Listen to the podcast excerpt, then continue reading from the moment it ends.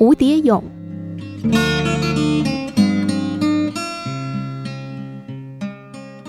一个人无意中找到了一个蝴蝶蛹，几天之后，他留意到这个蛹出现了一个小孔，于是他停下来观察它。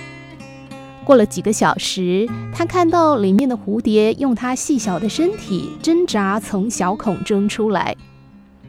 看了很久，也没有一些进度。这只小蝴蝶好像尽了最大的努力，也没有办法出来。这个人于是决定帮他一把。他找来一把剪刀，将蛹的孔剪开，蝴蝶这样就很容易出来。但是这蝴蝶的形态有点特别，它的身体肥肿，翅膀又细又弱。这个人继续观察蝴蝶，因为他相信翅膀应该会渐渐变大，而他的身体会越来越细小。但这一切没有发生。这只小蝴蝶的余生只是拖着肥肿的身体和细弱的翅膀在地上爬着走，它永远也没办法飞行。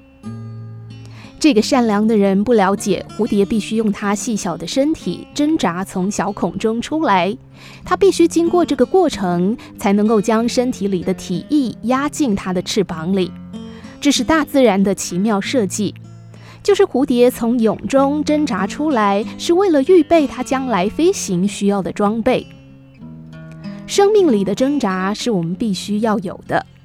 如果老天爷允许我们平顺地过一生，我们也许一辈子都不会变得坚强。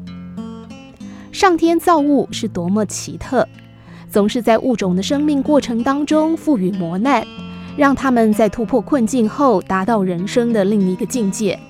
如果物种无法突破这个磨难，那么他们将会被这个世界所淘汰。